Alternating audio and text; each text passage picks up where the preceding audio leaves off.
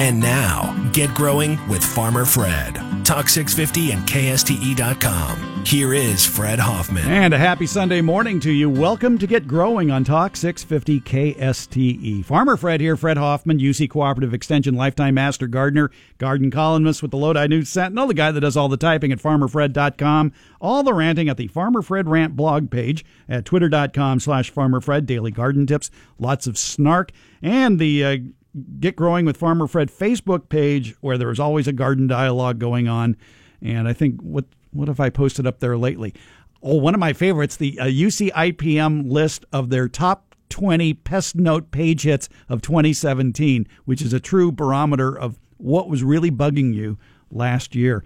Debbie Arrington uh, is here, garden writer with the Sacramento Bee, and and many moons ago, Debbie, I'm sure you recall that uh, Dan Pratt used to do a little garden column for the Bee called "What's Bugging You." Yes, uh, where he would basically do the bug of the week. Yes, that's true. Yes, which I, I think was mostly just a, a way for him to. Uh, get products off the shelf at Capitol Nursery at the time. it might have been, yes. yes.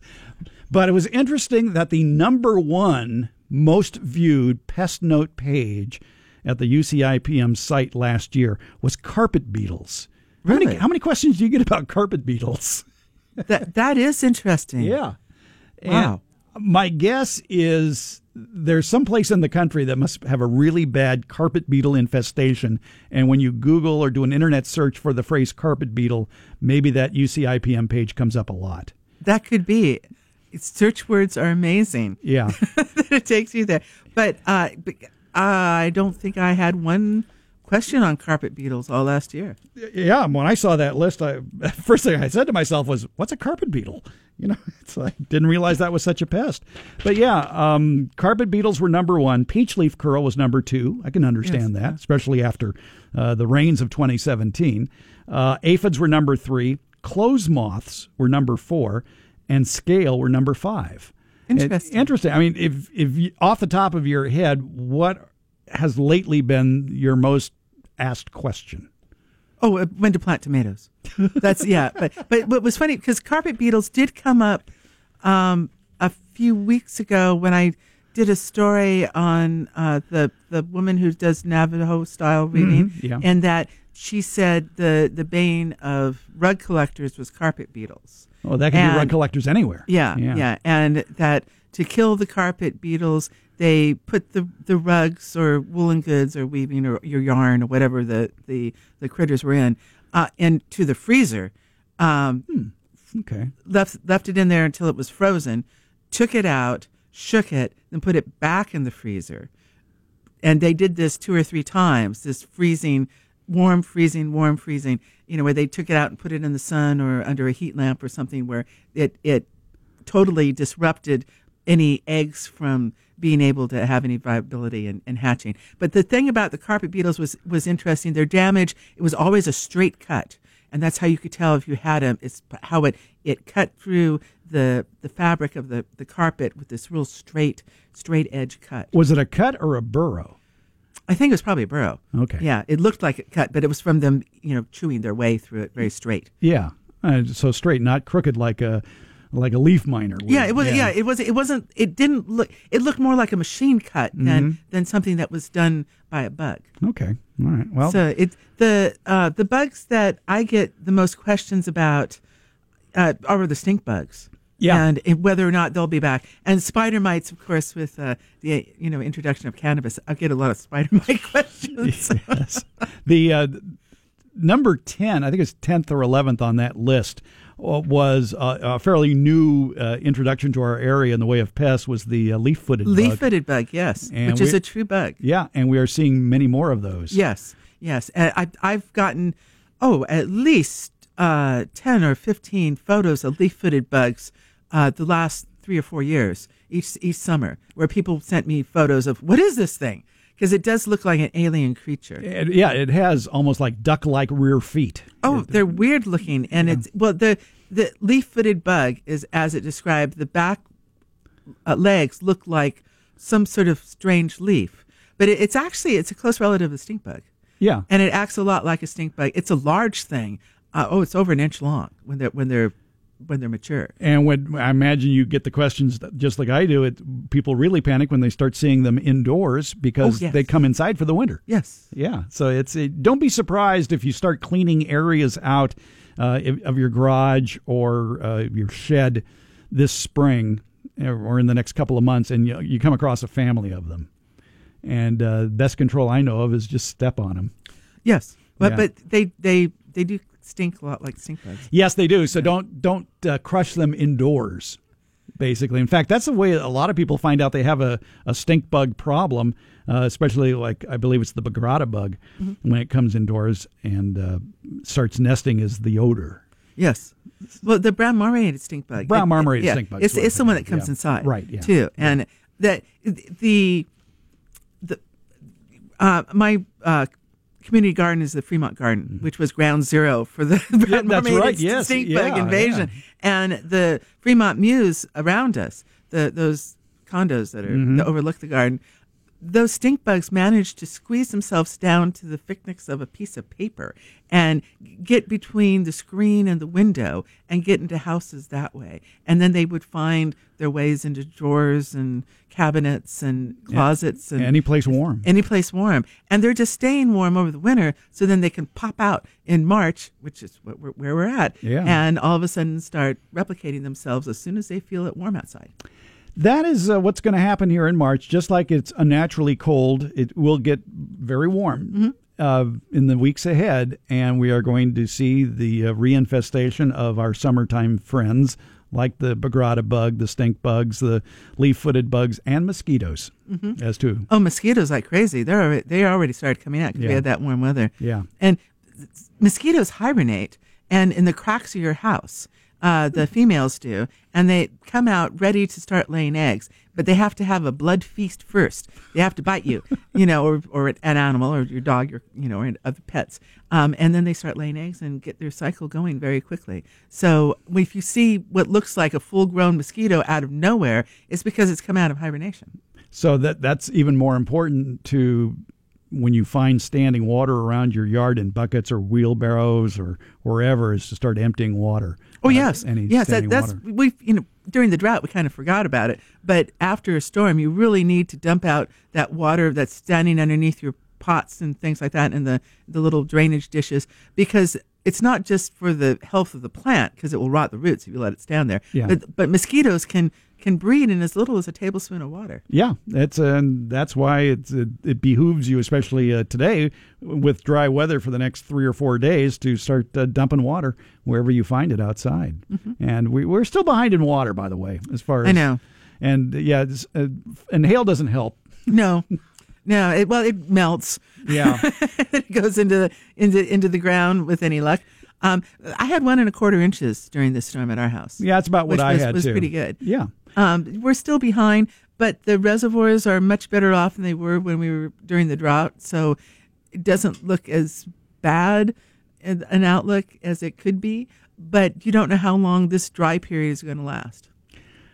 I have gotten onto the campaign of we have to quit calling it a drought and Yeah. just start calling it the new California normal. Be- Yes. Because this is what California was like hundreds of years ago. You would have extended periods, I'm talking decades long, dry periods of under normal rainfall, and then a, and then a few years scattered in between with lots of rain. That's mm-hmm. normal now. Mm-hmm. And we have been blessed, I think, for probably 50, 60, 70, 80 years of having abnormally wet winter weather here.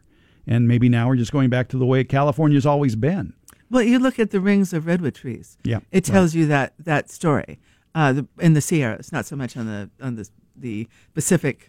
Uh, Yeah, that- redwoods yeah. because they, they get 100 inches of rain a year, and, that, And that's fog. fine. Yeah, Yeah. Mm-hmm. Uh, but the but the Sierra, the sequoias, uh, those those trees tell you that story that California's climate has those periods of dryness and wetness, and that's why California native plants can adapt to that sort of wide range of weather conditions.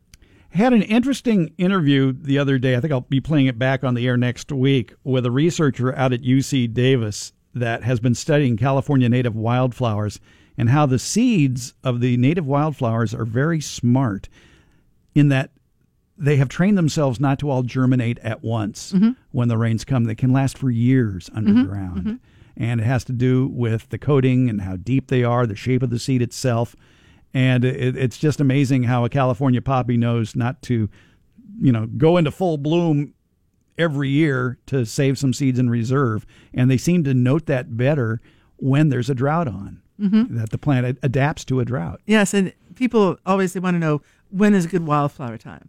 And the best wildflower displays usually are two years after the big rain, right. not not right after the big rain, but but two years after it. Uh, although they're they're expecting a good show uh, down in Lancaster with uh, Antelope Valley and all the right, yeah, and stuff like the that. poppy fields, yes, because we had had good rain last year. Yeah, has the big show already happened in Death Valley? I don't think so. Okay. Things were running way ahead of schedule, but then things got very cold. Yeah, and it kind of brought everything to a halt. So uh, they're the bloom down in Anza Borrego, and mm-hmm. that usually it's uh, right around St. Patty's Day is peak of yeah. peak of bloom. All right, uh, every Californian should at one point in their life head to the desert just to see the rare blooms of the desert. Oh, it's it's spectacular. Yeah, yeah. It, it's really something. Debbie Arrington is here from the Sacramento Bee. We're talking gardening, obviously. Let's talk tomatoes when we come back. Let's answer some garden questions, too. The numbers to call in 916 576 1578 or toll free 866 331 8255. Emails? Sure. Send it to Fred at farmerfred.com. Clue available for the Garden Grappler at 11 at farmerfred.com and the Get Growing with Farmer Fred Facebook page. Hi, Terry. Thanks for running the board today. More of Get Growing on the way on Talk 650 KSTE. Mr. World. He-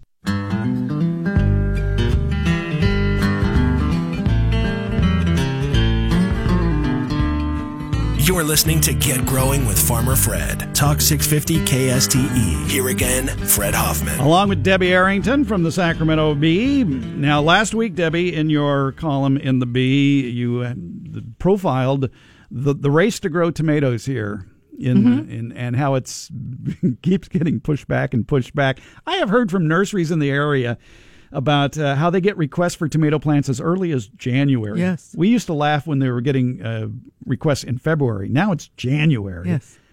And I don't see that big a change in the weather to be planting in the middle of winter. well, it, moving up here from Southern California, that is the big change is that we have real seasons in Sacramento and it is winter. Yeah. Uh, and it's it's not this sort of 12 month grow season that you have down in Southern California. And I think people coming in from the coast also, that San Francisco has mm. more mild temperatures during the winter and more mild temperatures in the summer. So they, they seasons kind of blend together and they don't really have a feel for when to plant. So they see the tomatoes in the stores, they want to put them in the ground most nice nurseries will tend to hold off in getting their uh, summer vegetables in until at least March. Mm-hmm. And uh, the big box stores, I think, are, are the most notorious at bringing in the early plants because they see a sale happening. People come in and ask for them. Mm-hmm. So you get all these young plants that have no business being in the ground to suffer through soil temperatures that right now, and the soil temperatures the last couple of weeks have actually started dipping. Mm-hmm. Back when we had that little mini heat wave yeah. in February, the soil temperatures were up around 51, 52. Right now, soil temperature is 48 to 49. Oh my gosh. And if you want a tomato to grow in the ground, the soil temperature has to be at least 65. For it to go. Yeah. And yeah, that's not until late. April. Otherwise, it just sits there and it's just literally sitting there. It's not growing any roots. Mm-hmm. It's not growing any stem. It's not doing anything. It's just shivering, saying, I hope I don't die. Yeah, it's stress too. And a stress plant sends out signals to every bad bug that comes around. That oh, yes. Dinner's yes. ready. Yes, exactly. Because it's under stress, then it's, it, then it's vulnerable to attack. The, the thing about spring planting is the spring nursery season is like Christmas. Yeah. So Christmas, you know, you see Christmas creep in the fall with, you know, with Labor Day, if, if, Christmas Labor Day, you start yeah. seeing the Christmas decorations. Well, seeing tomatoes in January is that same sort of thing. It's spring is coming, spring is coming. You're going to want to plant. So they're putting out all this this you know early candy for you to get you in there and get you in the mood to start thinking about gardening. I just think that's a sad thing to do to a living creature, to a oh, plant. Yeah, because it is a plant. Yeah. That somebody spent time getting that seed propagated. Yeah. And to get it to grow. And to then to just rush it outside out of its nice warm spot in the greenhouse into a shivering cold yard. It just doesn't make any sense. The you know the thing about planting and I, I think you're the one who told me this originally that is if you can't go sit bare bottom in the yard mm-hmm. that the ground is too cold Yeah, yeah, exactly. Go tomatoes. outside, take your pants Yes. off, go sit in the soil. If you can stay there for 60 seconds, go ahead and plant. If, on the other hand, you're up in a flash and back in the house, don't plant. yeah it's too cold Yeah, and length of day too. Consider length of day. It's Mm-hmm. it's what what is the length of day right now? Six thirty three a.m. to six o two p.m. Not even twelve hours. that's it you've got to go over 12 hours of Yeah. sun for the tomatoes to do anything By the way, speaking of that, don't forget daylight savings time begins next Sunday morning. yes So we all Terry, we all lose an hour's sleep next Sunday. All right. Um, we fall back Yes, spring, but- spring, spring forward yes we spring forward, yeah. and uh, we we wake up uh, in the dark again. If we those of you that get up at five thirty to six who have hungry animals, and um, it'll be light though at seven o'clock at night. So this is good for uh, the after work gardeners, mm-hmm. and that might give them the cue to start doing summer gardening well the, in you know March. But the- get ready, get the garden ready. Yeah, yes. There's a, you've got that urge to go out and do something, Mm-hmm. but there are lots of things that you can do besides putting the tomatoes in the ground. You can prepare the ground for the tomatoes to come. You could pull weeds. You, you could, which is, this is the best time to Yeah. get the weeds out because you want to get them while they're small. Exactly. And and if you do get those little tomatoes from the from the nursery or the big box store and you bring them home and you realize that the ground is too cold, transplant those tomatoes into one gallon pots. And one gallon black pots, they will produce really good root systems while they're there inside that, that pot, that mid sized pot. And the black plastic absorbs heat so it stays warmer and it will give the plant a really robust root structure. So then when you do transplant it into the yard in a month, it will go up much faster. Or it's not too late to plant tomatoes from seed indoors. Yes. It, it only takes eight weeks or so for a seed to go from zero to plantable. Yes. And but indoors being the key with Yeah. enough light. Well, yes, they they have to have light. It has to be a, a warm, sunny window, um, or grow lights, Yeah. um, preferably a south, south or east exposure on on your windowsill. so what is the bees policy now for answering marijuana questions?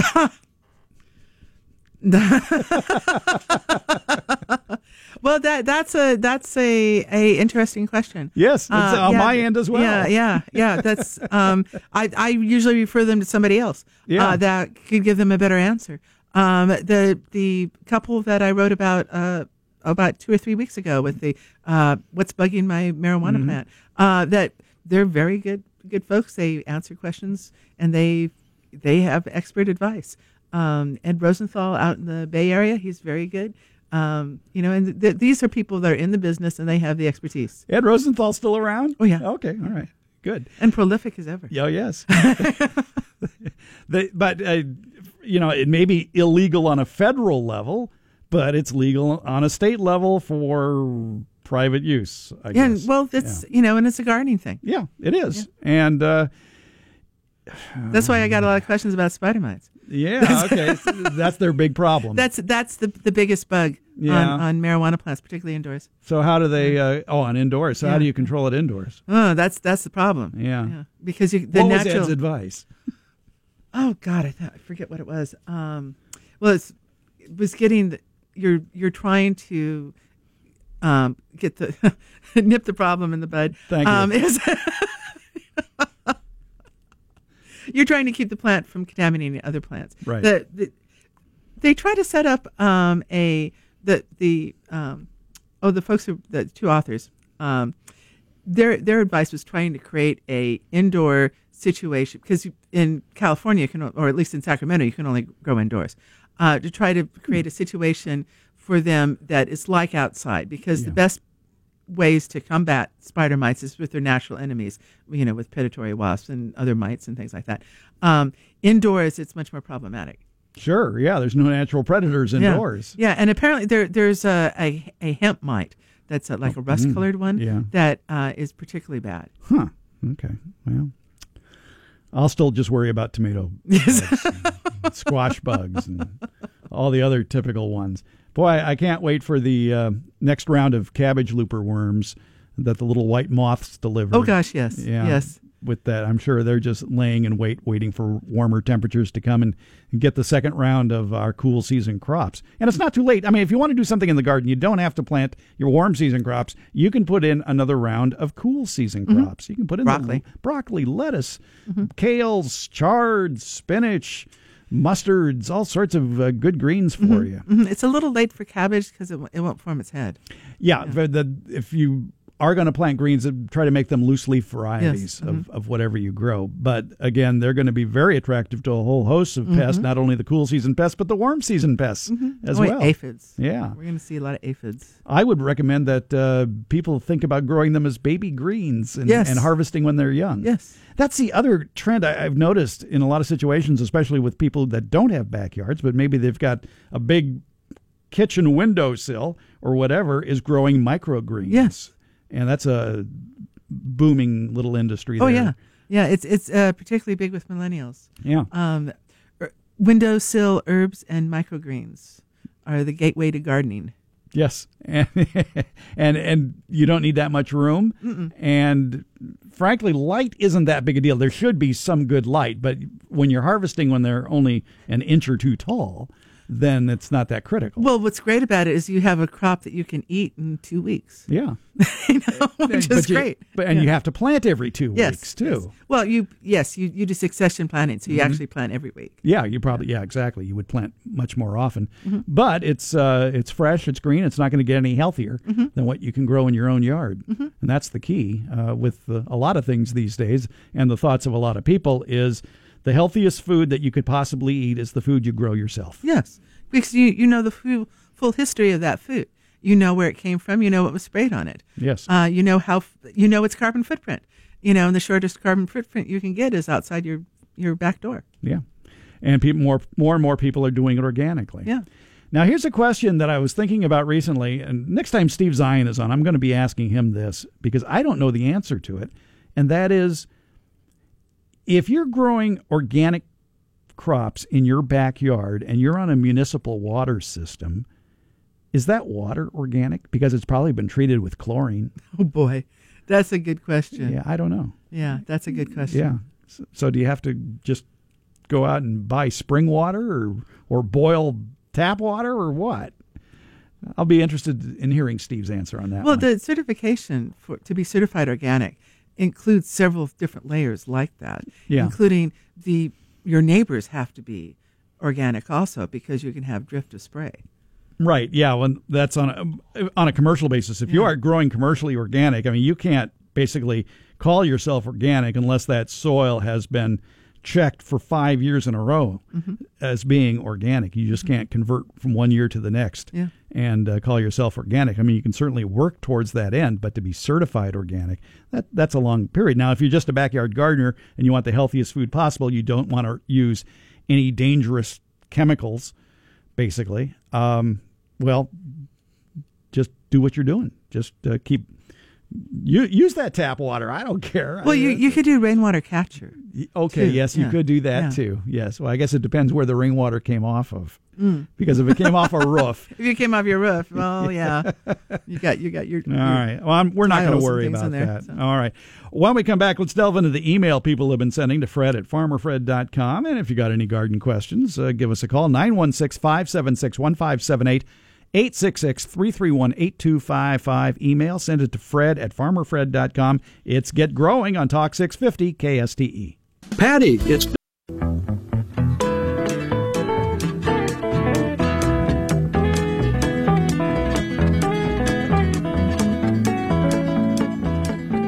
Get Growing continues with Farmer Fred. Talk 650 KSTE. Here again, Fred Hoffman. with Debbie Arrington, garden writer from the Sacramento Bee, also consulting rosarian. And Debbie, what a weird year it was for roses. Riding my bike uh, along the American River Bike Trail, I would uh, maybe see some homes in the distance and see roses in bloom in February. I go, what's going on here? I have some roses in bloom. Yes, the the ones that I I was so happy that I got a jump start on some of my pruning, and so I did some pruning in December.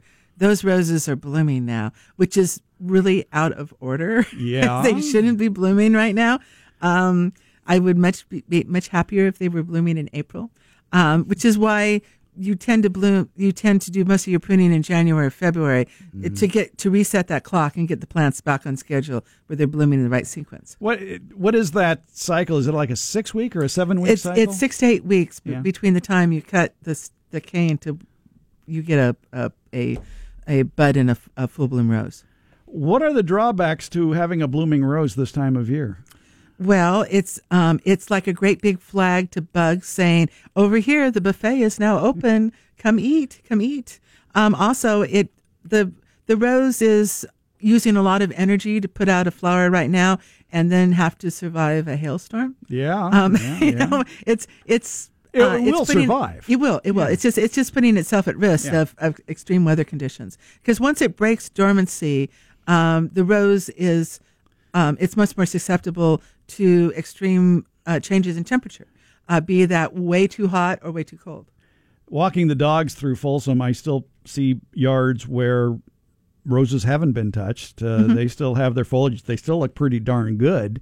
Uh, they haven't been pruned yet. What sort of shape are those bushes in, or what can they look forward to?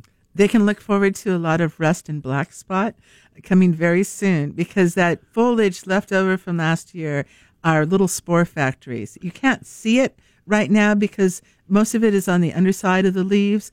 Um, and the, the spores are invisible to us. But as soon as the weather conditions get just right, which is, uh, oh, about 70 degrees, which we're going to see very soon here in March, um, those spores will become active and they'll just start. And powdery mildew is the other thing. We're going to have a huge powdery mildew explosion here uh, in probably about two weeks. And so right after we get through all this rain, and then it's going to start getting warm, we'll have just the right conditions for powdery mildew.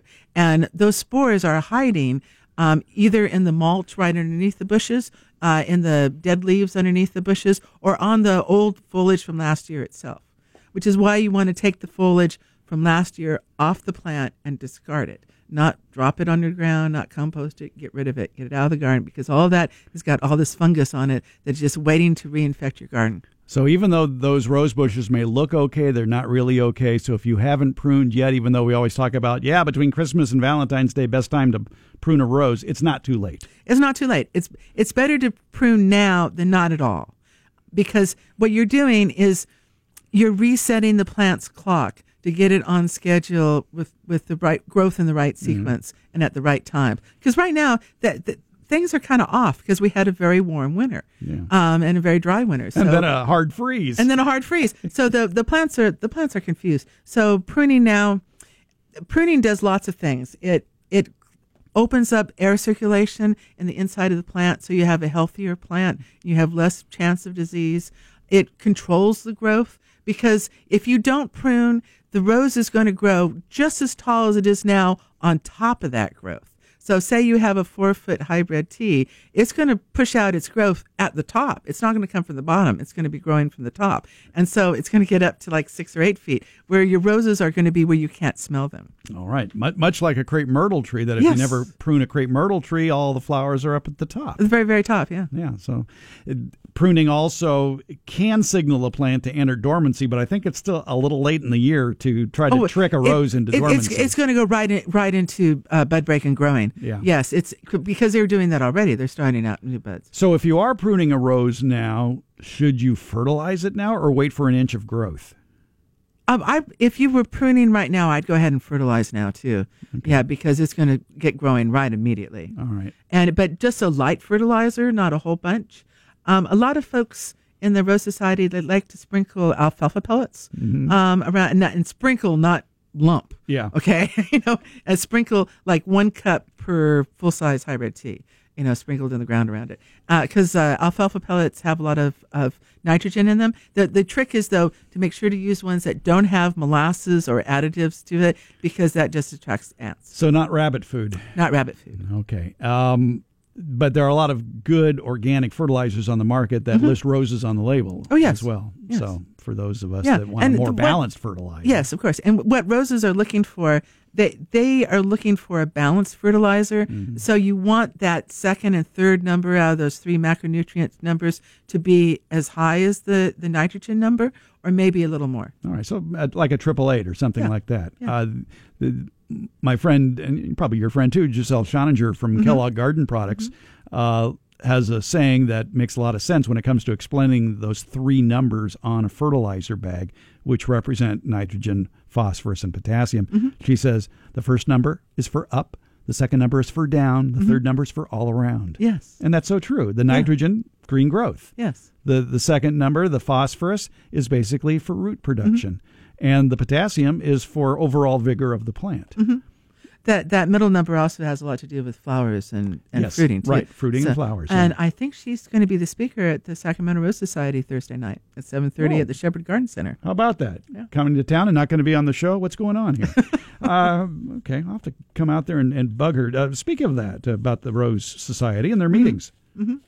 That's your turn. Speak about. Oh yes, yes. Uh, well, the the Sacramento Rose Society. Well, in our area, we have a lot of great rose societies. yes, and at least two I can think of. well, Sacramento and Sierra Foothills, but also Gold Country and Motherlode. oh, that's right. You I know, can't yeah. forget them. Mhm. I- I Mm, in fact, I'm the speaker for the Motherlode Rose Society in Jackson on Tuesday. Are you up on New York Ranch Road? Yes, yes. Say yes, hi to the people there for I me. shall. I shall. Um, well, the Sacramento Rose Society meets the second Thursday of each month at the Shepard Garden Art Center in McKinley Park Mm-hmm. uh, at 7:30, and it's open to the public, and everybody is welcome. And we talk about rose care and propagation and um, all sorts of good stuff to do with roses and other gardening. You had that furrowed brow look to you when you were talking about the, the reasons for pruning now in order to get that bloom in April.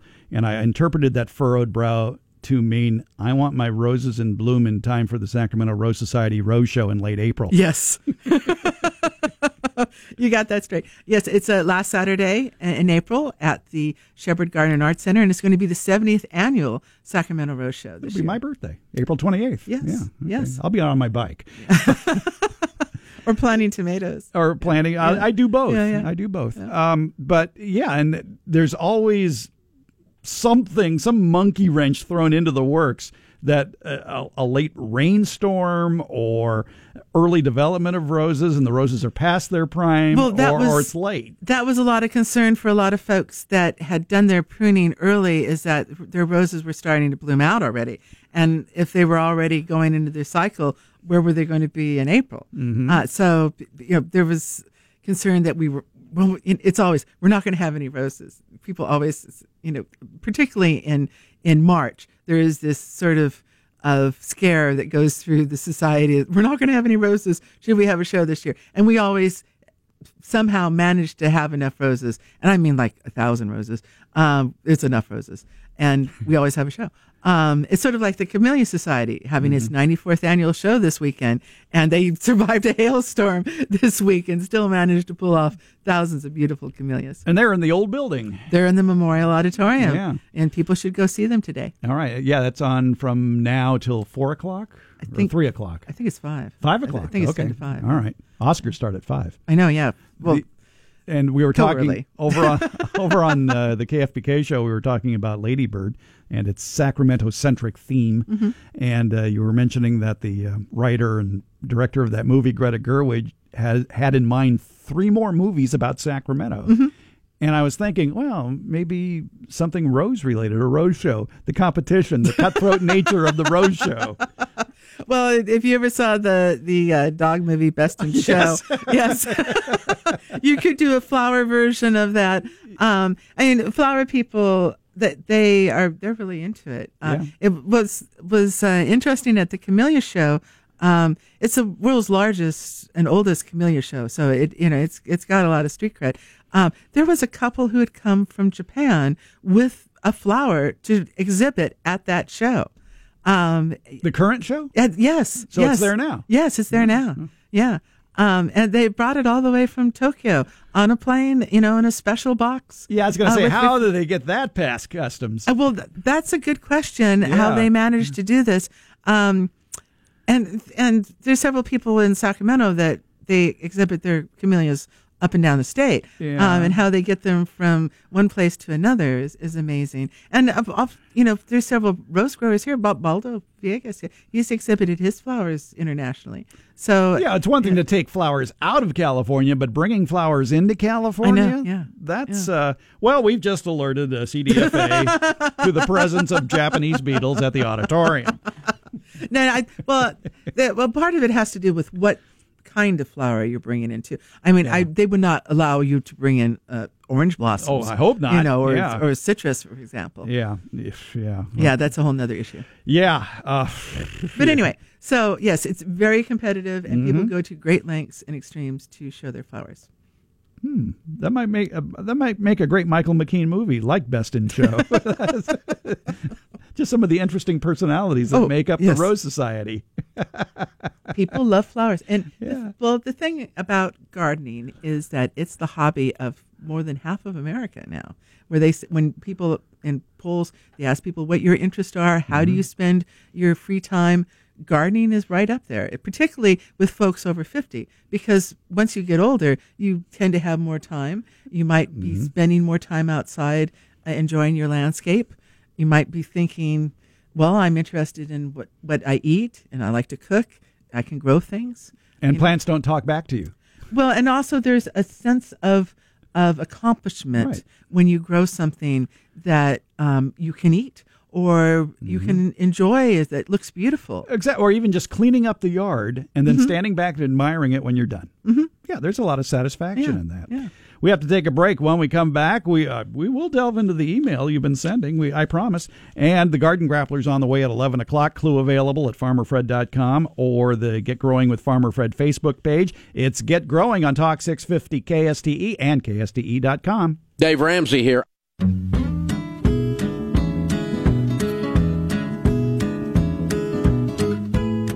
You're listening to Get Growing with Farmer Fred. Talk 650 KSTE. Here again, Fred Hoffman. And today's guest, Debbie Arrington from the Sacramento Bee, their garden writer, food writer, sports writer, entertainment writer. Yes. Everything. All right. Uh, what was it in yesterday's paper that uh, caught me by surprise? Um, I have to look it up now. But you you you talked about the Camellia show and the fact they have to find a new place because the auditorium is going to be renovated, mm-hmm. and maybe we don't know where it's going to go. Not yet. Yeah, but But but it, people love the Camellia show. The Camellia show will survive. right They'll find a spot.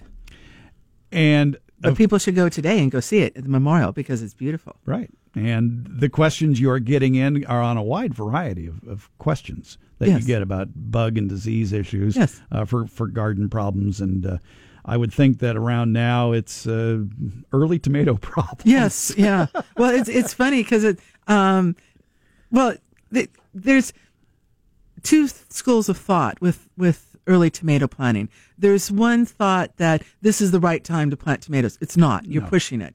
Then the other part is wanting to do the challenge of trying to grow something, which is very appeals to a lot of gardeners. Right. Is the challenge of being able to grow something someplace where people say you can't grow it there.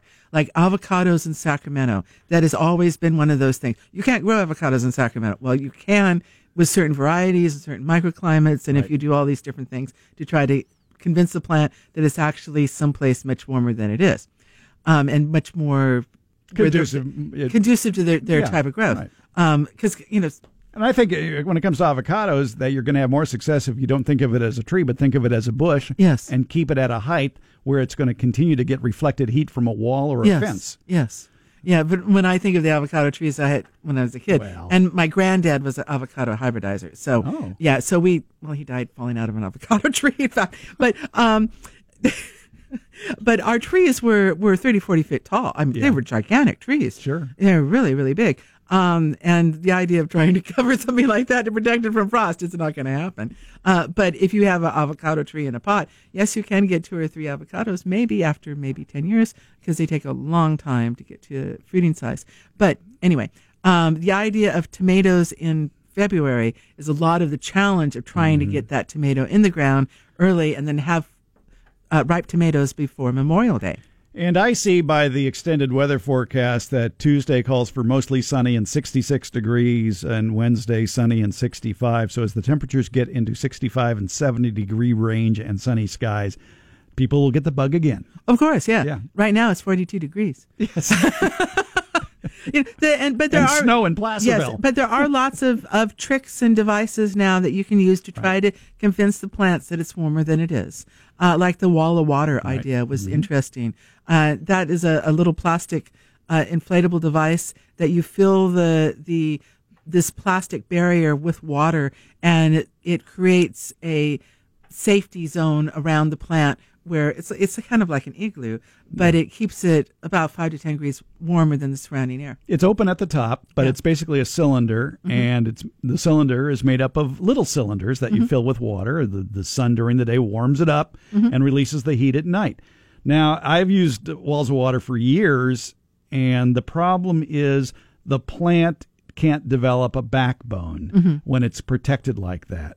So you need to be able to stake it as soon as you remove that wall of water in late April or Mm-hmm. early May because it's just going to flop on the ground.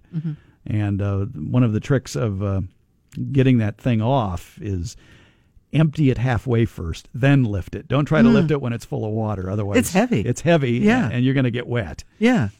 But uh, like I say, have some sort of staking system Mm-hmm. ready to go when you've got that.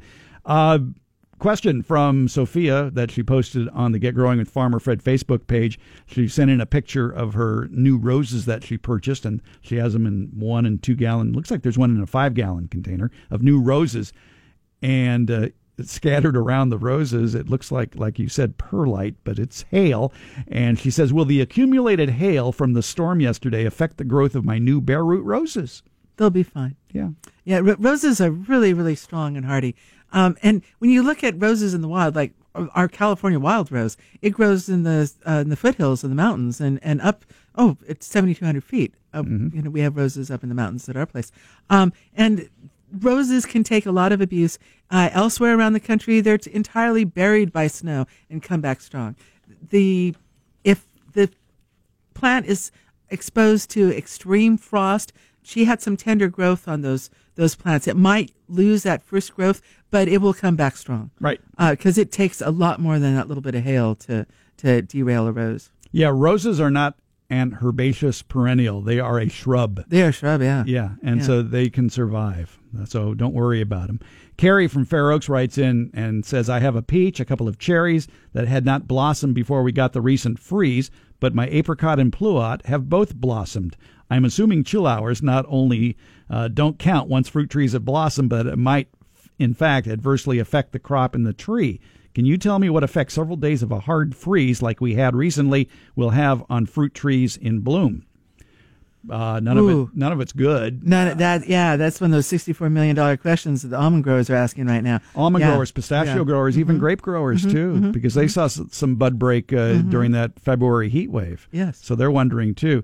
Uh, the best thing you can do, I think, is to keep the soil hydrated, Yes, and uh, because a wet soil, a moist soil, uh, emanates more heat at night out around the plant.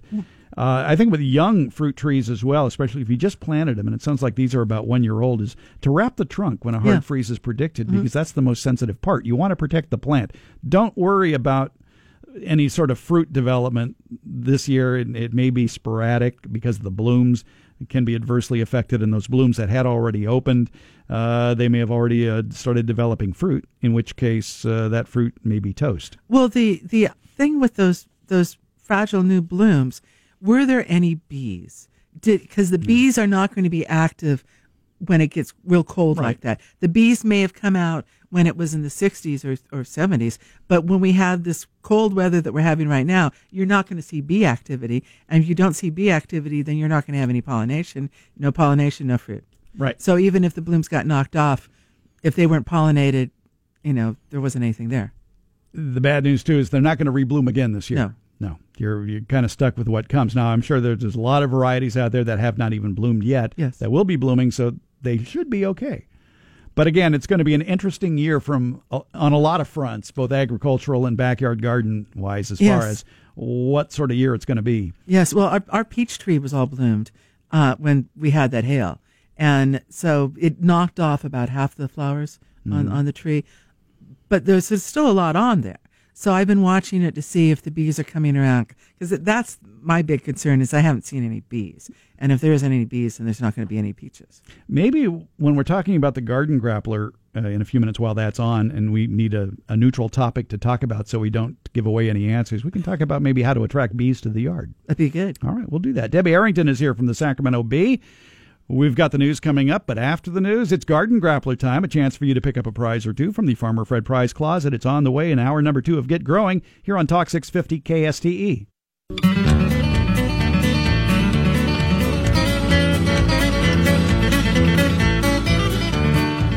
Get Growing continues with Farmer Fred.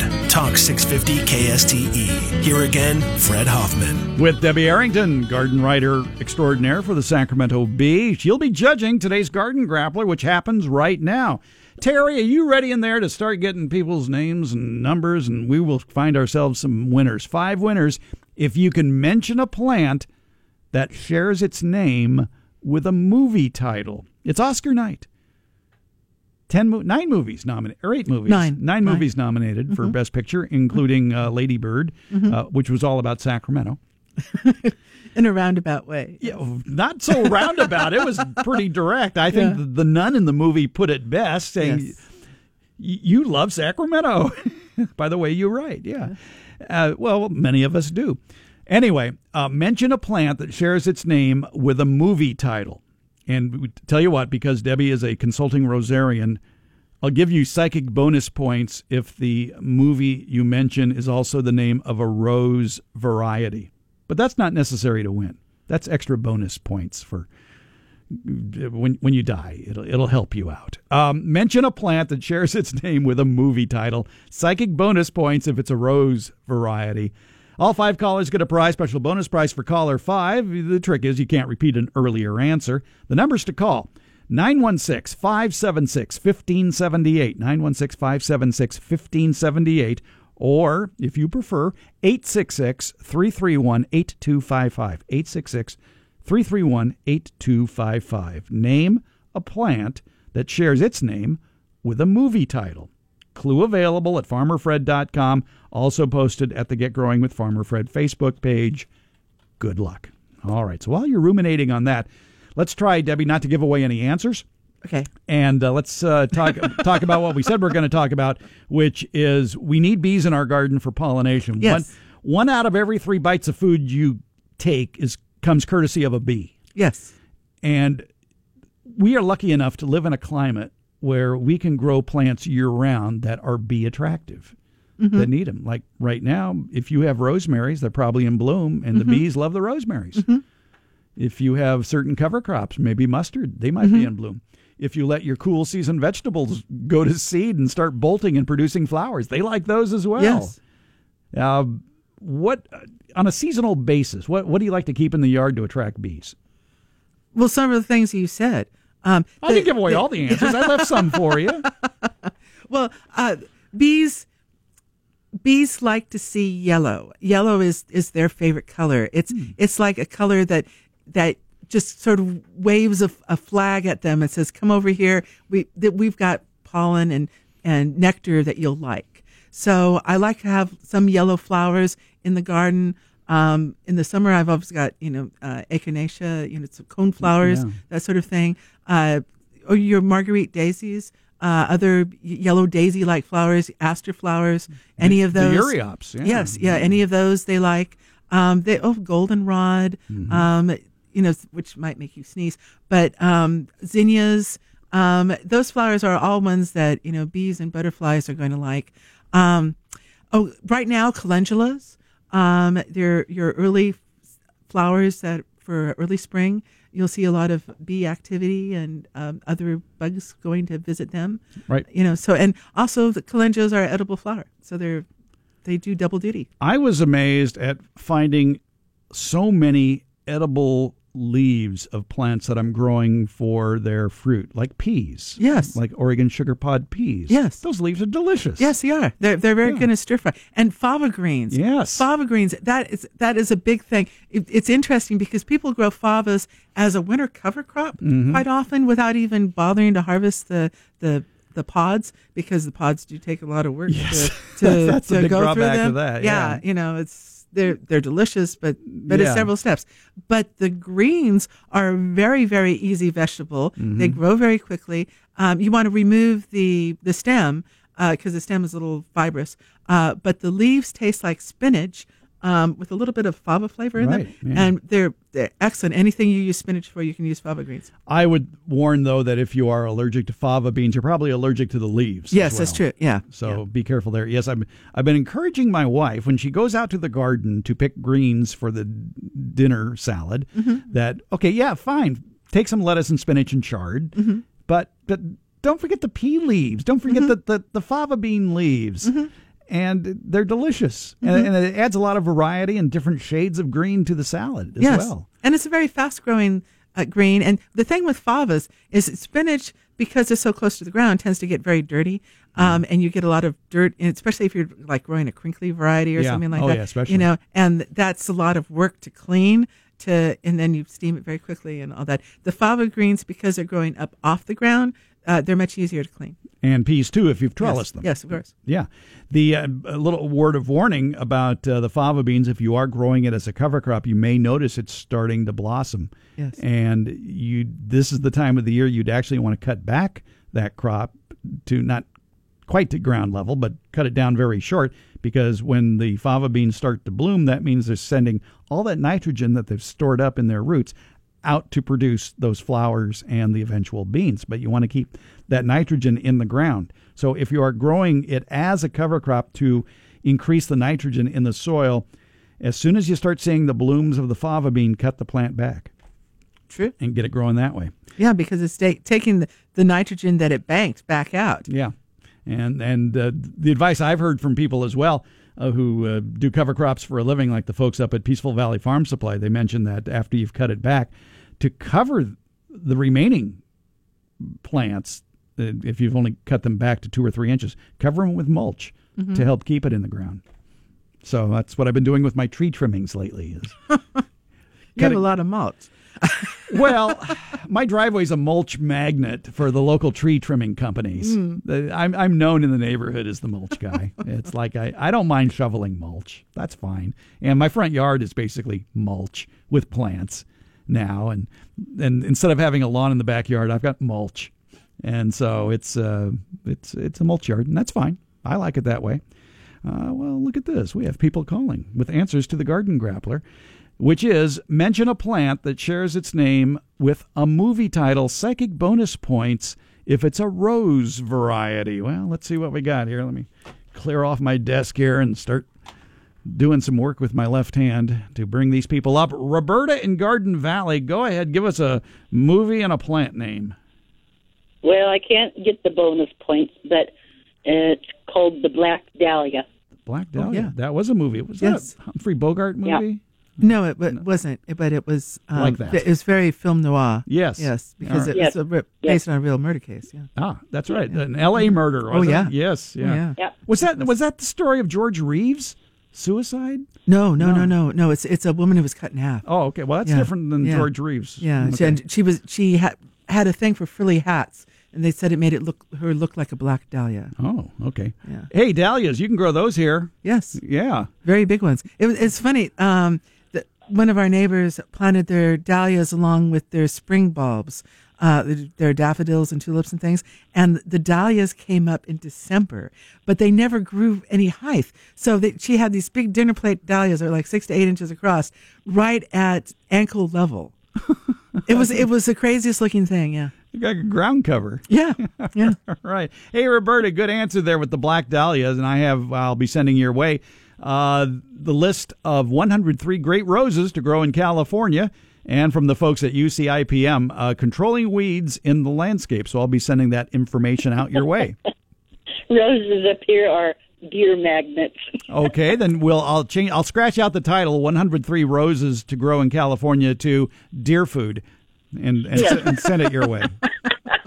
you have a good day. All right, Roberta, thanks for calling. It's- Appreciate it. Uh, deer love roses. I mean, Yeah. roses are deer candy. All right. Yeah. So how do you grow roses in deer country? You put something they don't like in front of them. Like what?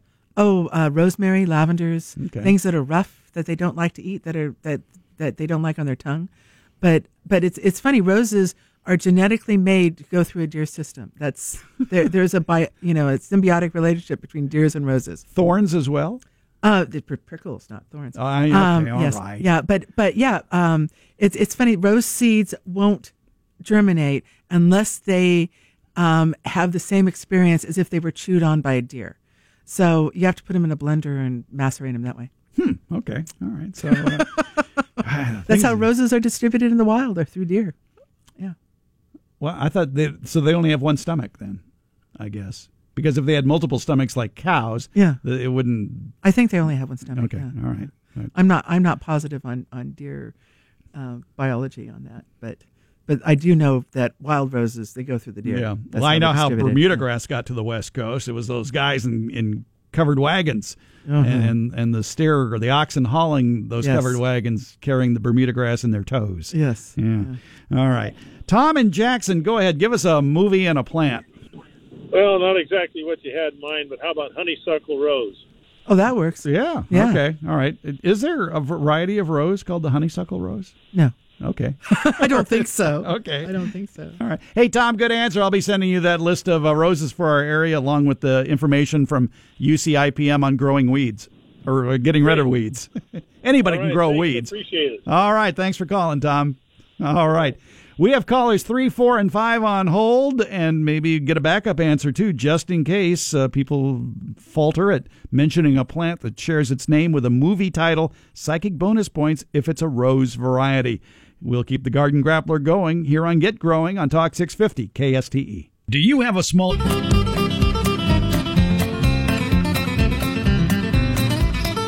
You're listening to Get Growing with Farmer Fred. Talk 650 KSTE. Here again, Fred Hoffman. We are in the midst of the Garden Grappler, getting answers to the Garden Grappler question Mention a plant that shares its name with a movie title in honor of today's Oscar Day, Oscar night tonight. Psychic bonus points if uh, that um, plant and movie title is a rose variety. Not the word rose, but a rose variety. That's for psychic bonus points. You don't need to go that far. Just mention a plant that shares its name with a movie title. Consulting Rosarian and uh, excellent typist Debbie Arrington is here from the Sacramento Bee. Have you learned how to type on a smartphone? Oh, not well. Yeah. Yeah, because I, I don't use my thumbs. I Yeah, I don't either. Thumb It's- typing just I've never mastered that. So it's a two little two finger thing. Yeah, exactly. it's we're, we're old. No, we're- I know, Yeah, I we, know. we just. Although I do know how to post a story online from my phone now. Ooh, all right. There you go. all right. All right. Who's up next here? Uh, number three in the uh, corral of country hits here. Marilyn in Carmel. Hi, Marilyn. Hi. Hi. So, Marilyn, go ahead and give us a plant that shares its name with a movie title. Well, I had two. I think one is American Beauty. Well, and stop the right there. Stop right there. Don't give away any more answers than you have to. That's it. Okay. All right. And she gets bonus points. Psychic bonus points Yes. for naming that movie and with that. What was the rose petals she was covered in? There were rose petals. Yes, yeah. they were, but Yeah. what variety of rose were they? Oh, that's a good question. Yeah, They- well- they were floral rose, florist roses. Yeah. So it depends on. They were sort of more of a bright red instead of a dark red. Yeah, so that's it wasn't the American Beauty. It, it wasn't American Beauty. no, it was but that one. was the name of the movie. Uh, that um, Kevin Spacey. Kevin. Oh, great. That guy. right. Yeah, that guy. yeah. Oh, wonderful. Yeah. All right. Let's. And it was it was uh, movie of the year too. It was Best Picture. That's right. Yeah, Yeah, it yeah. was. Wasn't Yeah, so- Eugene Levy in that movie? I think so. I Yeah. think he might have been, but um, Okay. The American Beauty is a. Okay, you, you tell me this. What is an HP as far as a rose variety goes? oh, uh, um, hybrid perpetual. hybrid perpetual. Yeah. Not a hybrid tea, a hybrid perpetual. Yeah. Deep pink, 50 petals, introduced in 1875. Yeah, Wow, it's- that's it's an an old oldie. rose. It's an oldie, yeah. What is the difference between a hybrid tea and a hybrid perpetual? A hybrid perpetual is one that it blooms uh, perpetually. It blooms. It's a repeat bloomer. Oh, okay. Yeah, right. and the, see, the, during the time that that rose was introduced, tea roses were a fairly new thing. Mm-hmm. And tea roses, um, it refers to their origin in China, and they're called tea roses because they were shipped with tea. Okay, Hmm. okay. so it has nothing to do with tea. You, it's although you can make tea out of rose hips. Yes. but it's it because tea plants actually were camellias. You know, That's right, yes, yeah, that's how we got our camellias here in Sacramento. Is that they thought they were buying tea plants, and instead they sent them Camellia japonicus, which were the flowering camellias. Yeah. but but anyway, yeah. So it's it's uh, an early uh, repeat bloomer is So- what a hybrid perpetual is. What kind of roses could Marilyn grow in Carmel? Oh, she grow all sorts of roses. Okay, the the, the fact that it's next to the ocean is not that yeah. big a deal. Yeah, but you you'd want to find roses that are resistant to black spot. Okay. Yeah, because black spot is your issue out there. All right. Because of the humidity? Yeah, humidity. Okay. Yeah. Hey, Marilyn, good answer with American Beauty and the psychic bonus points that I'll be sending your way as well. Thank you. So I'll be sending you that list of 103 great roses as well as uh, the UCIPM uh, page on uh, controlling weeds in the landscape. And I imagine even in Carmel, you have weeds. Oh, yes. Okay. All right. They don't need to spend $7 to drive through. Mm-hmm. All right. Thanks, Marilyn. Bye bye. All right. Caller number four in today's Garden Grappler is Zella in Lincoln. Zella, Yes. go ahead. Name a movie and a plant. How about Oklahoma? Oklahoma. Yes. That's a rose. That's a rose. Yes, That's a rose. Yes, yes. It's a and it's a beautiful dark red rose. I'm pretty sure. All right. I have to, have to write the word psychic on here to remind myself that uh, these people are getting psychic bonus points for mentioning a rose variety that is also a in a movie title. And uh, Zella, good answer there with Oklahoma. That was one of the uh, first roses I planted out in Herald when we lived there because I love red roses. Yeah, it's a dark red, 48 petals, introduced 1964. Hybrid tea. Yeah. And actually, that plant in our place actually did fairly well despite the fact it wasn't getting eight hours of sun. Yes. So I, I was very impressed with it. Yeah. So some roses will bloom quite well with only six hours. Yeah. Hey, Zella, good answer. So I'll be sending you all that stuff. Very good. Thank you. All right, Zella, thanks for calling. Appreciate it. All right, and that brings us to caller five in today's garden. Gra- Guess who? Guess who? Baldo. That's a good guess. Charlotte. no, no, that's a good guess. You were right the first time. She was right the first time, Baldo.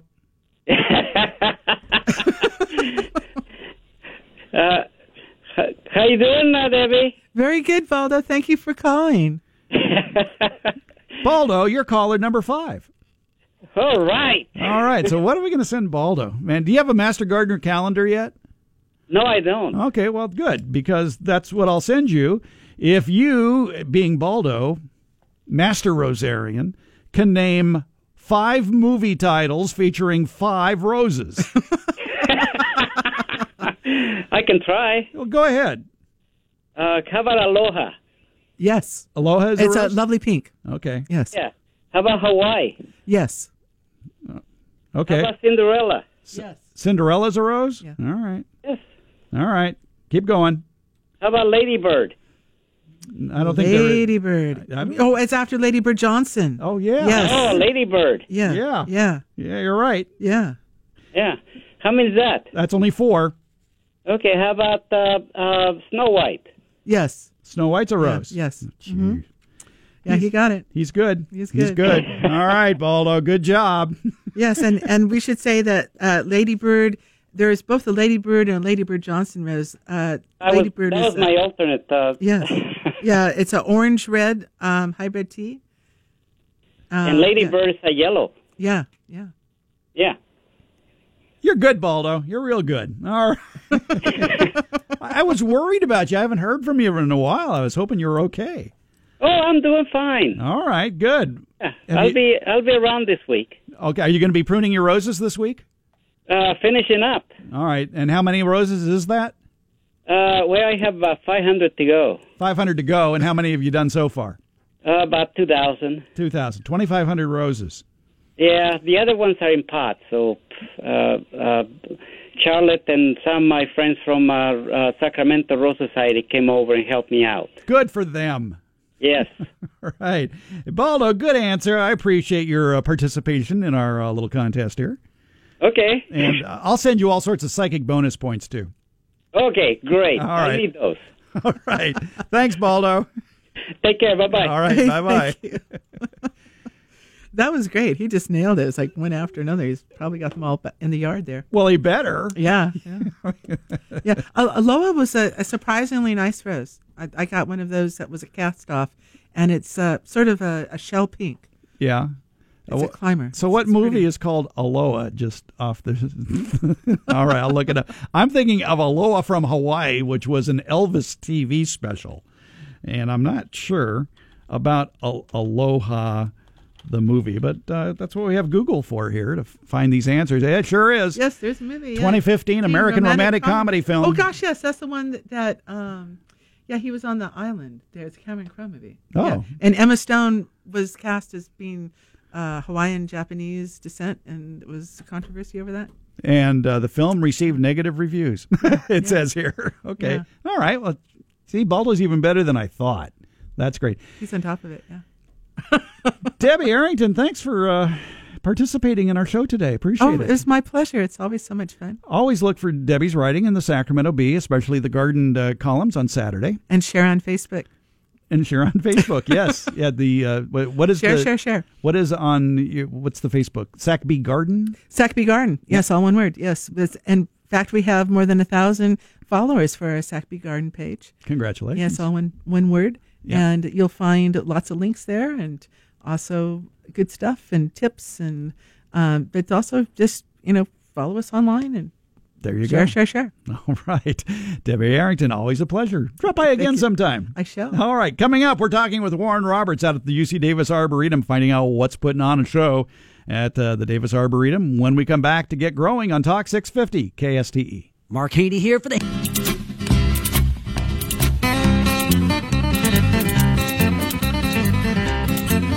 Get Growing continues with Farmer Fred. Talk 650 KSTE. Here again, Fred Hoffman. Every month, we like to talk with Warren Roberts out at the UC Davis Arboretum, find out what's in bloom. And you know, we do talk to him over on the KFBK Garden Show, but we can never get through the complete list.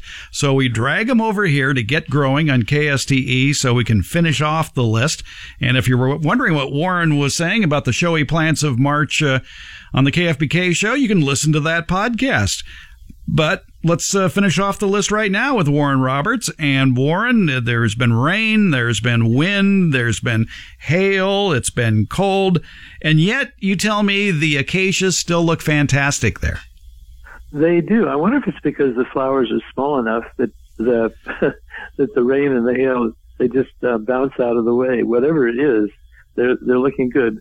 Uh, big clouds of bright yellow, uh, particularly in the acacia collection in the uh, the Eric Conn acacia collection at the near the entrance of the Davis campus. Uh, you can see it from the entrance road. But to really look at it, you need to get out on the Arboretum Trail. But wow, um, my favorite blooming one there is a, is a low one. It only gets about two feet, two and a half feet tall, and it spreads. Is Acacia wilhelmiana, uh, which has also fragrant foliage, as well as beautiful yellow flowers right now. Uh, two, so it's like a acacia ground cover. It is. It's an acacia ground cover. Well, you know, there are hundreds of species of them, and and uh, this one is particularly interesting because um, instead of say planting a tam juniper, you could plant the uh, uh, acacia wilhelmiana and, and have about the same size, but then bright yellow bloom this time of year. You know what you ought to do sometime is uh, take people for a walk through the acacia grove. Well, as a matter of fact, there will be an opportunity to, to do that. On the 14th of March, we're leaving from the Arboretum office, temporary building 32. Don't worry, it's called temporary, but it's uh, going to be there. And it's also called Valley Oak Cottage, kind of in the middle of the, of the Arboretum. And, um, we go look at the red buds, first part of the, uh, the walk, and then over to the acacias and, and things in between too. Wednesday, March 14th at 12 noon. It's the walk with Warren. And uh, last time I checked, you weren't charging people to do that walk. No, no, we're not. So it'll be fun. We'll have a good time and get a little bit of exercise this time. Yeah, well, you know, we should point out too that the Arboretum is open seven days a week and people can tour it at their leisure and check out the plants. Many of the plants have labels, so you're bound to find something that just might do well in your own yard. You can take a picture of it and uh, go look for it, or you can come back, I guess, on March 10th to the plant sale at the UC Davis Arboretum and maybe they'll have it there for sale. Many times we do, and that's yes, it's uh, the 10th of March from nine to one. It's a membership sale, but you can uh, join at the door, and um, by the, that, that sometimes gives you uh, discounts, I believe, and so it's a it's a good thing to do, and it's a good cause to be supporting. Of course, I'm a bit biased, but it is a good cause. Yeah. Support the arboretum. Yes, it is. So, yeah. All right, well, let's get to the list that we didn't finish over on the other radio show and see what else is putting on a show this month. Good. Well, there's lots to, to look at. The hellebores, which looked good last month, still do look good. We have a number of species and hybrids that range in flower color from chartreuse to to dark maroon. The um, Lenten rose, because it blooms during during Lent, is um, a, a, rather somber plant, but very beautiful. It's a good plant for uh, for bright shade in, in our area the, the magnolias are in bloom now too, and one in particular, its buds are still a bit closed, The rich color is a magnolia, well, with the color of our name of Anne, A-N-N, named for uh, a lady named Anne, I suppose. And um, uh, the, there are no leaves when the flower when the flowers bloom, so you get quite a spectacular look at, at that one.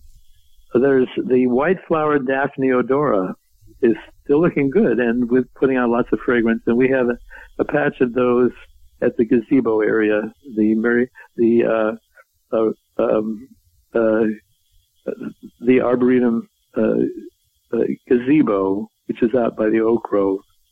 And uh, Daphne is, of course, one of the great early spring blooming shrubs in our area, originally from China. The South African bulb uh, is looking good. It's called Lachenalia aloides variety quadricolor. I'm not sure of the common name of this. It's a small bulb, and uh, but it the flowers have four colors: orange, red, yellow, and purple. Bulbinella floribunda, another South African, which has a spike of, of bright yellow flowers, always blooms at the same time as daffodils. Ceanothus. Some of the ceanothuses are blooming. Ceanothus arboreus with its light blue flowers. That, that's one of the really t- uh, archetypical bright uh, flowered California shrubs. Senecio petasitis, which is native to the mountains of Mexico. It's big felty leaves, big heads of small daisy flowers.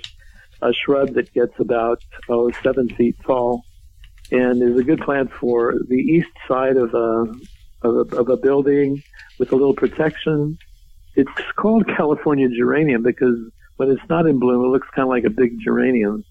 But it's um, an old-fashioned garden plant in California and very beautiful. Another yellow-flowered plant, this one from Australia, is Senna nemophila, Senna nemophila, um, which is a legume but has flowers that look more like buttercups. And uh, we have uh, some nice patches of those near the near the east end of the arboretum. Another Australian is a vine called Hardenbergia violacea with purple flowers on a kind of a wiry vine. And we have some uh, uh, serving as ground cover as well. And I guess last but not least on the on the list would be the um, Lavatera bicolor, Lavatera maritima, which is the uh, Spanish mallow native to the coasts of Spain and Portugal and it has the hibis. It looks has like small hibiscus flowers that are lavender pink with purple centers and uh, kind of grayish leaves. It's not a plant for the snow area uh, in this listing area, but it does fine in Sacramento Davis in the valley floor.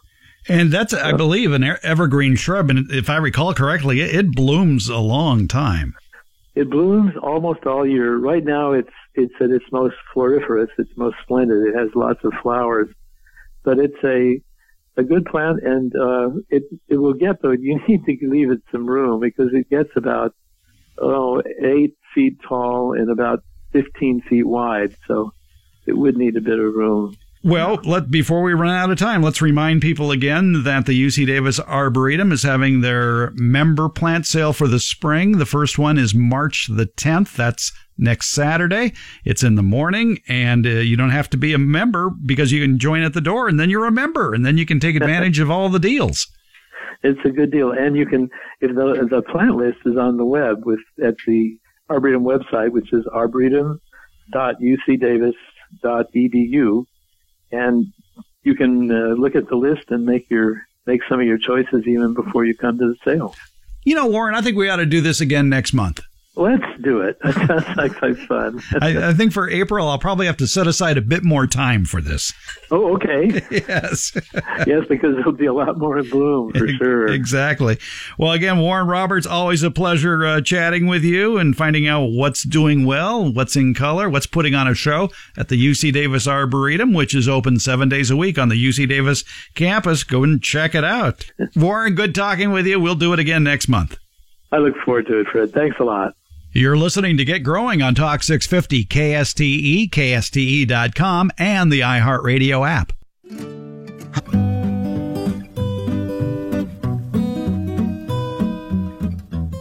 You're listening to Get Growing with Farmer Fred. Talk 650 KSTE. Here again, Fred Hoffman. Coming up next Saturday, March the 10th from 9 to noon at the Fair Oaks Horticulture Center in Fair Oaks Park. They're having an open garden put on by the Sacramento County Master Gardeners. What's going to go on at an open garden? Let's find out. We're talking with Sacramento County Master Gardener Andy McDonald. And Andy, uh, with the frost we've had, the freeze in some situations, and the rain, you've been out there. How does the place look? Actually, it looks surprisingly good. We've got a lot of a uh, lot of plants in bloom, and um, I did not notice any frost damage. That's a good thing. All right.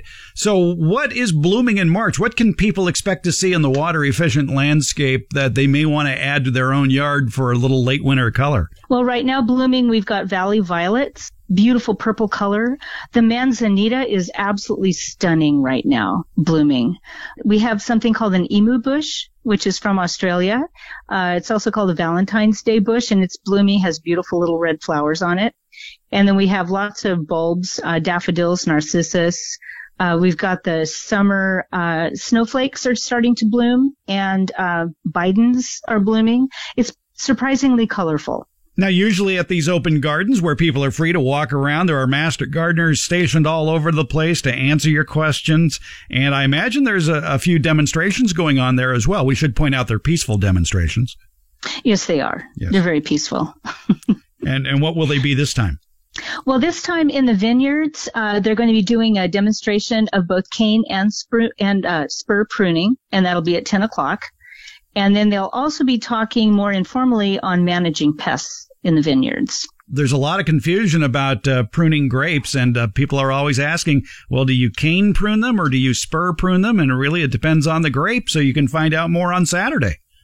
Right. They'll be demonstrating both methods and talking which is appropriate for which which type of uh, grape. Anything going on in, over in the composting section? Well, in the composting, they're going to be turning, shifting, and then uh, they're they're going to be talking informally about what to do with it when it's ready. In other words, how do you how do you actually use the compost that you've just made? Is it too early to be fertilizing fruit trees? Well, they're going to be doing a mini demo on fertilizing fruit trees in the orchard at 10 o'clock. So they will be covering all of that. And then they're also going to be um, further discussing pruning and thinning. Now, what a lot of people come looking for, and I always advise people to pay a visit to the Fair Oaks Horticulture Center on a regular basis, if not monthly, at least seasonally, so they can think of the plants, see the plants that are currently in bloom and add it to their own landscape so that there's always something in bloom back at home. And I would think uh, that uh, this would be a great time to get out there and see some water efficient plants that are putting on a show right now. And, and by the way, how are the California poppies looking? Uh, they look pro. They they look uh, proficient. we're we're pulling out some of them. We have so many. Uh, they're not blooming yet, but the foliage looks wonderful. It, it's loved the rain. But in the well itself, we will be discussing uh, how to select water efficient plants for seasonal blooms. And we have a lot blooming right now because a lot of Mediterranean style plants bloom in the winter. We have a lot of things in bloom. And then we also have um, cards with pictures on them for each of the sections of the well garden that show plants that might not be in bloom right now, what they will look like when they are blooming and when they'll be blooming. And so we've, we're prepared to discuss all of that with our visitors. Well, that's a great new addition to the Fair Oaks Horticulture Center. Yes. Yeah, we, we spent a lot of time on these cards. You can't take them with you, but we have them. we have them to, to, and each of the section has their own set of cards of plants that are specific to their areas. I'm sure it would look good on a camera on a smartphone. Oh yes. Oh yeah, you, yes, it would and we have all the inf- we, and we have all the information on the appropriate place to put plants. So if if uh, if someone has a question on you know they've got a specific area they want some color, we're ready to tell them what kind of plant would be appropriate for that spot. Usually at the monthly Fair Oaks Horticulture Center open gardens and workshops, there's a table there where you can go and ask a master gardener. So you can bring in your problem, a piece of your problem plant or that bug you can't recognize, just keep it in a sealed container, if you would please. And uh, there'll be somebody there to answer those questions. Yes, we have a table set, uh, set up just for that. People ready to ready to answer. Uh, we have books, we have cards, we have all kinds of um, of information uh, available, and so that we can ask we can answer questions. Is the Master Gardener Gardening Guide and Calendar going to be available? We're getting real close to the edge of, of not having them anymore, but, but there, I believe there are a few calendars still available and they are a wonderful source. And we've also, something else that we've got going out there is we have, um, uh, thornless berries for sale in one gallon pots. And last year when we did this, they ran out fast. So anyone who wants one needs to think about getting there early for that. And then we also have a limited number of the 2017 grapes for sale. So it's grapes and thornless blackberries? Yes. All right. It's at the Fair Oaks Horticulture Center. It's their open garden for March. Head on out there, see what's in bloom, find some interesting plants, get your garden questions answered. It's free. There's free parking. There's no reason for you not to go. Rain or shine, 9 to noon Saturday at the Fair Oaks Horticulture Center, located in Fair Oaks Park. 11549 Fair Oaks Boulevard. That's south of Madison. It's next to the library. It's the Fair Oaks Horticulture Center. It's our local garden gem. Andy McDonald, Sacramento County Master Gardener. Thanks for a few minutes of your time. You're welcome. Other garden events going on between now and next Saturday. Uh, well, as a matter of fact, today it's the original Sacramento Home and Garden Show. It's at Cal Expo today until 5 o'clock and uh, it's the 37th annual one. And they have the latest in landscaping, gardening, patio, fencing, decks, heating and air, all that stuff for your home. And that's uh, at Cal Expo, the Sacramento Home and Garden Show. Also going on today, the 90th or 94th Camellia Festival at the Memorial Auditorium in downtown Sacramento. That's going on until 5 o'clock today. Tomorrow, Monday, March the 5th, the uh, Sacramento or the, the San Joaquin County Master Gardeners have a class on growing tomatoes. Yes, you can learn about growing tomatoes. I wouldn't plant them yet, but you know, if you really, really, really, really, really wanted to, you could buy tomato plants at a, at a reputable nursery that has them now and grow them indoors in good light until the time comes to put them outdoors. And that's true for those of you who are starting tomatoes from seed. Don't forget to be turning those plants if they're in a sunny window so that they don't get perpetually bent. Give them a quarter turn every day so those uh, tomato plants don't get slanted. And if you do use artificial lights, be sure to only keep those lights maybe two inches above the plants. And that's why it's nice if you have a lighting system that it be on some sort of uh, methodology that you can raise and lower the lights specifically raise the lights uh, as the plant grows. So you can find those systems available at a lot of the big box stores as well. And um, grow those tomatoes, slowly acclimate them to the outdoors beginning in early April. And then by the uh, end of April, by April 28th, Sacramento official planting day, you can plant them in the garden. All right. Anyway, the uh, San Joaquin County Master Gardeners class on All About Tomatoes. It's tomorrow, Monday, 10 to 11:30 at the Lodi Library at 201 West Locust Street in Lodi, and that, of course, is free. Other uh, classes going on. A lot of area master gardeners uh, putting, getting you ready for spring, and that includes over in Napa. The Master Gardeners of Napa County uh, want you to join them for growing groceries in your backyard. It's a workshop to be held Saturday, March 10th from 9:30 to 11:30 at the Cooperative Extension Meeting Room in Napa at 1710 Soscol Avenue, and then the following uh, Sunday, March the 11th, 1 to 3 o'clock in Yountville at the Yountville Community Center at 6516 Washington Street. You'll find out about uh, new varieties, uh, old varieties, how to enjoy from the garden straight to the table. The delight of growing your own groceries is matched by savoring them at harvest. That is so true. Going on next weekend at the uh, Green Acres Nursery and Supply in Folsom, uh, the Master Gardeners of Sacramento County will have an information table. You can ask the Master Gardeners uh, your questions Saturday 1 to 5, Sunday 9 to 4 at the uh, Folsom Green Acres Nursery and Supply at 205 Serpa Way.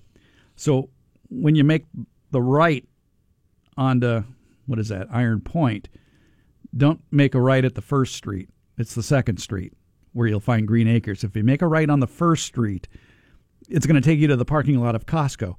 There's nothing wrong with Costco. You just have to wend your way through the parking lot behind the gas station and then back up the hill to Green Acres. So basically, Green Acres is on Serpa Way, not on Cavett. Anybody who's ever been there has learned that the hard way. Master Gardeners from Sacramento County there next Saturday and Sunday. I do believe uh, Sacramento's organic advocate Steve Zien will be there as well, uh, representing our water, our world to sort of help you find the right uh, products to uh, help your garden out that are safe, that are organically acceptable. Also uh, going on uh, next, no, well, the Fair Oaks Horticulture Center is going on next Saturday, 9 to noon, the workshop we just talked about with Andy McDowell. So, upcoming events. If your group has uh, an activity coming up, try to get the information to me about uh, two to three weeks ahead of time so I can yak about it here on the air, as well as uh, post it at farmerfred.com. And all the information I just talked about, you can find it on the uh, homepage at farmerfred.com as well if you missed any of it. So, try to get it to me about two to three weeks ahead of time. You can just email it to me to fred at farmerfred.com as we uh, prepare to enter the busy season of gardening. It's not quite here yet. It's still winter. Current temperature in Sacramento is winter, uh, 46 degrees, and the, the high today only 54. Low tonight going to be cold again, 34, and, and again with patchy fog uh, tomorrow morning. Uh, sunny skies Tuesday and Wednesday. Daytime highs Monday, Tuesday, Wednesday, getting in eventually to the mid 60s. 57 on Monday, 66 on Tuesday, and on Wednesday, partly sunny, 65 degrees. Next chance of rain looks to be next uh, th- Thursday, Friday, and Saturday. Uh, unless things change, and things may change because it's winter time, it's weasel weather season, so basically anything can happen uh, in that time. Taking a look at uh, road uh, road problems right now as far as chain requirements go. Uh, no chain requirements on 50 right now. How about on 80? Uh, chains are required on 80 from Nyack to Truckee, and on 88 chains are required from Ham Station to Kirkwood. So the roads, uh, the mountain roads, slowly reopening uh, after the latest little bout of uh, rain and, and snow in the mountains. The snow level got down pretty low, 1,500 to 2,000 feet. Not that uncommon in March. We could use more. We're still at a, a bit of a deficit when it comes to uh, rainfall in our area. We are standing at about 67% of normal, and depending on where you are, our seasonal total so far is running at about uh, 10 inches or so. So we're normally at this time we should be closer to 15 inches. So fortunately, the storm door is open. More rain on the way. Also on the way, KSTE Farm Hour. We're going to be talking about what happened in the hard freeze to California's main agricultural crops, the fruit and nut trees. What happened there? Also, we pay a visit. If you like fruit trees, if you like uh, pluots and apriums and things like that, we're going to pay a visit to Zaiger Genetics down in Modesto to see how they developed those delicious new varieties of fruit, including the very popular Independence almond that so many farmers are planting. Have yourself a good week. Shall we do this again next week? Why not? Thank you, Terry, for your help on the board. Thanks for listening to Get Growing on KSTE.